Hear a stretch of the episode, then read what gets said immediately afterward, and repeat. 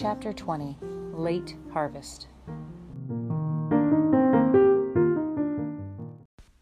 Now the harvest moon shone round and yellow over the fields at night, and there was a frosty chill in the air. All the corn was cut and stood in tall shocks. The moon cast their black shadows on the ground where the pumpkins lay naked above their withered leaves. Almanzo's milk fed pumpkin was enormous. He cut it carefully from the vine, but he could not lift it. He could not even roll it. Father lifted it into the wagon and carefully hauled it to the barn and laid it in some hay to wait until the county fair time. All the other pumpkins Almanzo rolled into piles, and Father hauled them to the barn. The best ones were put in the cellar to make pumpkin pie, and the rest were piled on the south barn floor. Every night Almanzo cut up some of them with a hatchet and fed them to the cows and the calves and the oxen. The apples were ripe. Almanzo and Royal and father set ladders against the trees and climbed into the leafy tops. They picked every perfect apple carefully and laid it in a basket. Father drove the wagon full of baskets slowly to the house, and Almanzo helped carry the baskets down the cellar and lay the apples carefully into the apple bins. They didn't bruise one apple, for a bruised apple will rot, and one rotten apple will spoil the whole bin. The cellar began to have its winter smell of apples and preserves. Mother's milk pans had been moved upstairs to the pantry till spring came again. After the perfect apples had all been picked, Almanzo and Royal could shake the trees. Well, that was fun. They shook the trees with all their might, and the apples came rattling down like hail. They picked them up and threw them into the wagon. They were only cider apples. Almanzo took a bite out of one of them whenever he wanted to. Now it was time to gather the garden stuff. Father hauled the apples away to the cider mill, but Almanzo had to stay at home pulling beets and turnips and parsnips and carrying them down the, into the cellar.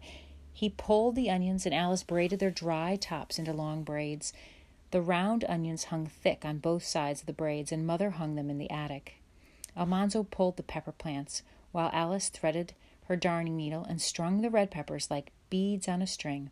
They were hung up beside the onions. Father came back that night with two big hogsheads of cider. He rolled them down into the cellar. There was plenty of cider to last until the next apple harvest.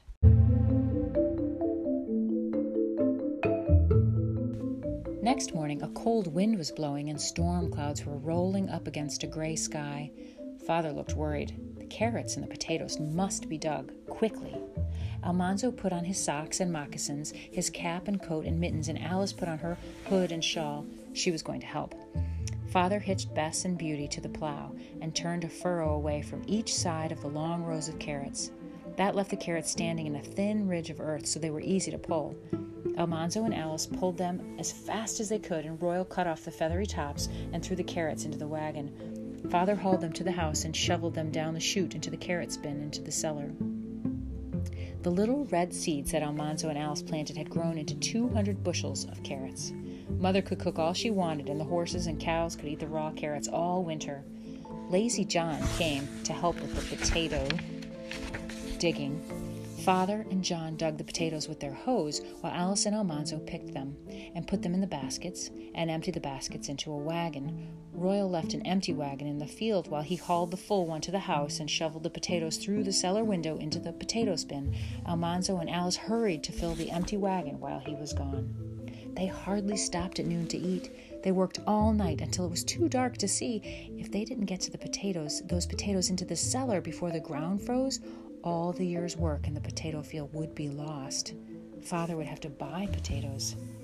I never saw such weather for the fir- this time of year, Father said.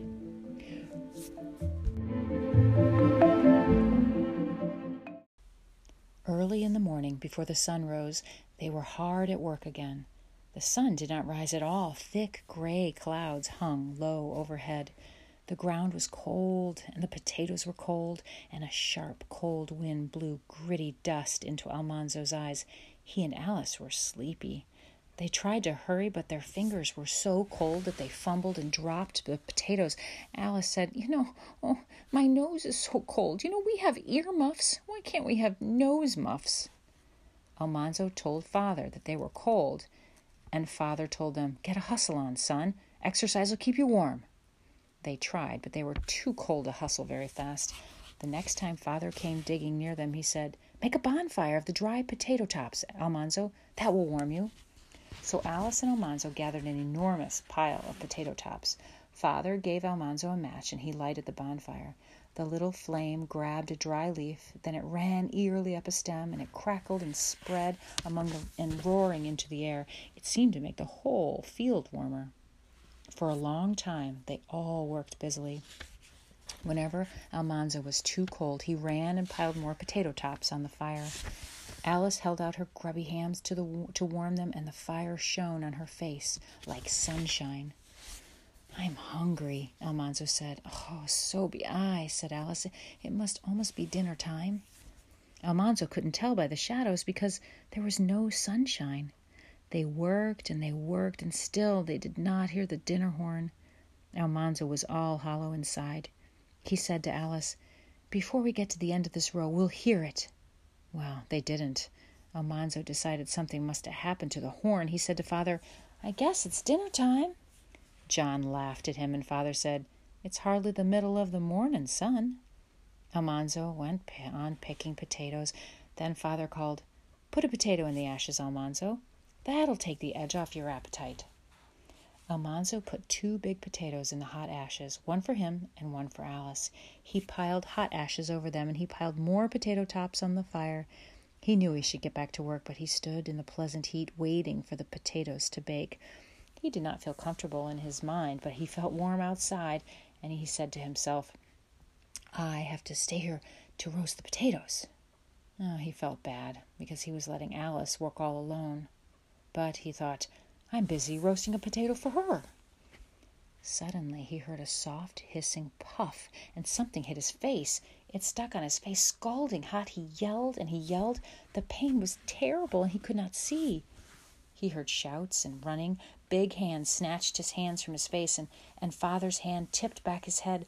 Lazy John was talking French, and Alice was saying, Oh, father, oh, father. Open your eyes, son, father said. Almanzo tried, but he could only get one lid open. Father's thumb pushed the other lid eyelid open, and it hurt. Father said, Oh, it's all right. The eye's not hurt. One of the roasting potatoes had exploded and the scalding hot inside of it had hit Almanzo, but the eyelid had closed just in time. Only the eyelid and his cheek burned.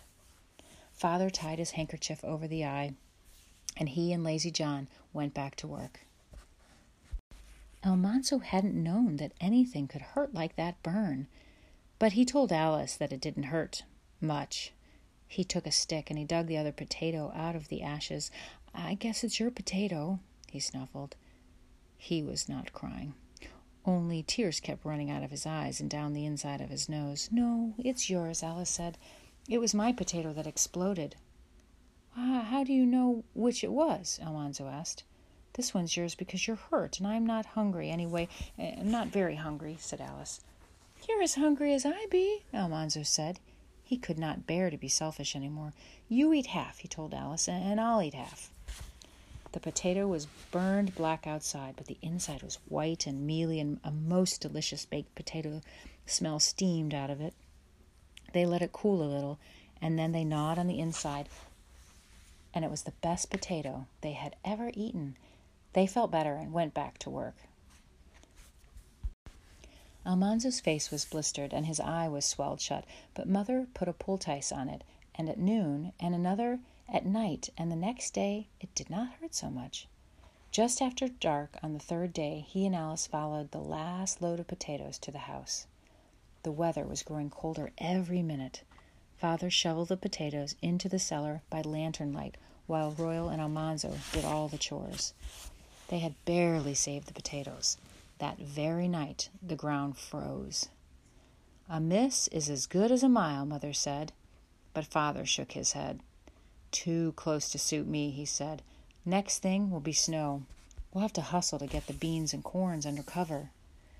He put the hay rack on the wagon, and Royal and Almanzo helped him haul the beans.